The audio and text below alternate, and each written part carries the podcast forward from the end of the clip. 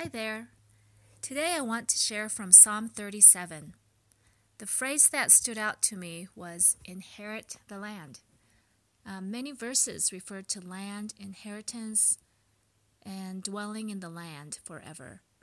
I know I'm going away from the context of the psalm, but it got me thinking about what inheriting the land means and what God is saying to me about it.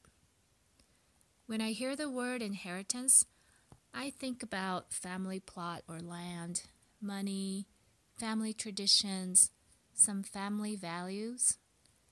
And for my immediate family, citizenship also is part of what we pass down to our children. My husband Andy is a U.S. citizen, and I'm a Japanese citizen. So, what about our girls? Since Japan doesn't per- permit dual citizenship, our girls have to choose one or the other. It has um, always been on our minds. We decided to come home to the US as we chose for our girls to be Americans, which meant they needed to know how to do life in the US. I also think about inheriting the kingdom, about living in the kingdom and passing that on to our children. What is it that we and our children inherit from living in the kingdom as kingdom citizens?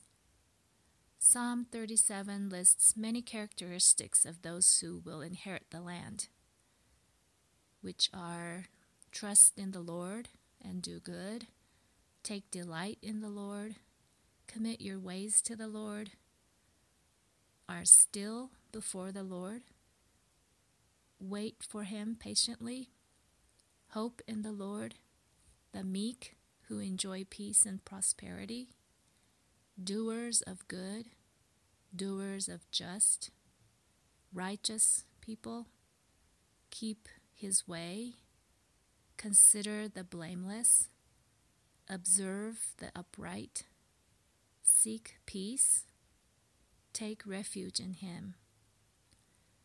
I guess they are all, all summarized again in the two loves loving God and loving our neighbors. If our children could inherit those two things, that'll be my hope for them.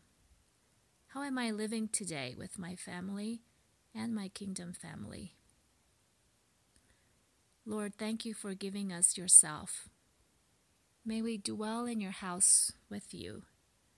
May the generations after us inherit the kingdom and become kingdom builders who love you and one another.